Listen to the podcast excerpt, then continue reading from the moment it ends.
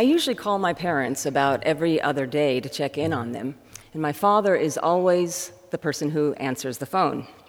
For the past eight months or so, I've had an almost identical conversation with my dad each time we talk. I ask about his health, who he went out to breakfast with recently, we talk about the weather, and then at some point I say, Is mom there? He usually says, Nope, she's not here. So then I ask him, Well, who is there? One time it was his secretary. Another time it was a former student. One time it was somebody he dated and hadn't seen in years. But most of the time when I ask who's with him, he responds by whispering into the phone, I don't know who she is. And my response is always, Well, let me talk to her. And then he hands the phone to my mother, who's sitting next to him.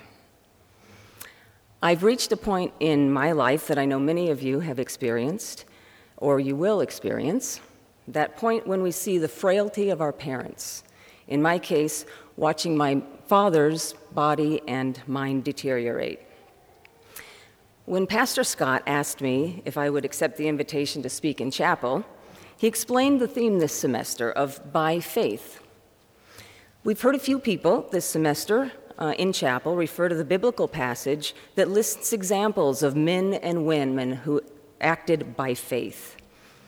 If I were to create a list of the people that I know who are women, men and women of faith, my father's name would be among the first to come to my mind.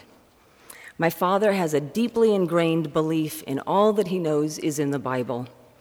He has attended church three times a week for his entire life of 83 years.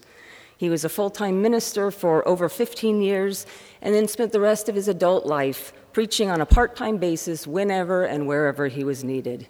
He and my mother are present at every event at their church, and my father was always at the bedside of any of his friends who, were, who fell ill. My father's faith is expressed in both his words and deeds. But I've had a disheartening discovery about my father over the past few months. In my regular phone calls, part of the conversation goes like this My father says, Did you know I'm 83 years old? And I say, Yeah, Dad, I know that. I don't think I'll be around much longer. Well, that may be the case, Dad. I sure hope I make it to heaven. And I say, Of course you're going to make it to heaven. You don't need to worry about that. Well, I've made some mistakes in my life. And then he goes on with fear in his voice to express his guilt and his concern about whether he's going to make it to heaven. I've turned to my husband, George, after many of these phone calls and expressed how very sad it is that my dad is so upset and fearful about his fate. As I've thought about what I would share on the topic of faith, my thoughts kept going back to my father in these conversations.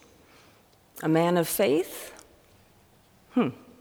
Hebrews 11:1 says that Faith is the assurance of things hoped for.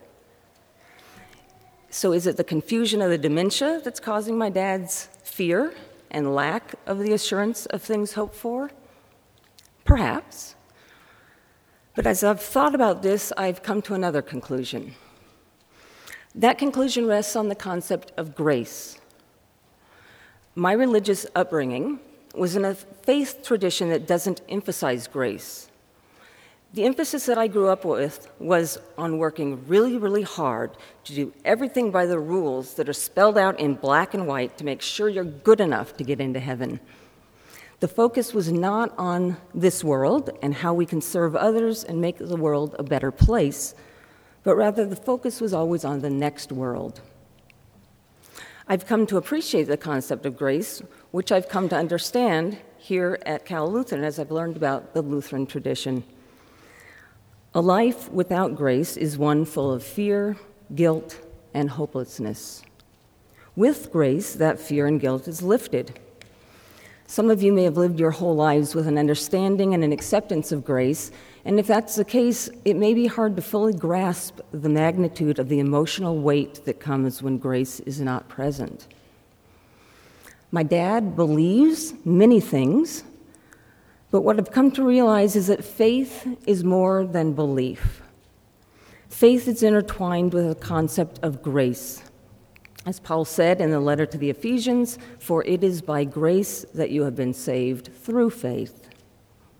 In the book of James, chapter 2, he writes, What good is it if a man claims to have faith but has no deeds? I'd like to push that step one bit further. What good is it if a man claims to have faith without the acceptance of grace? Without the concept of grace, faith in one's fate and one's connection to God becomes inwardly focused solely on one's good deeds. I've learned that grace frees us to live without fear and frees us to have an outward focus on serving others rather than an inward focus on saving ourselves. It is my hope that we will all accept the gift of grace to free ourselves from fear in order to serve others during our time in this world.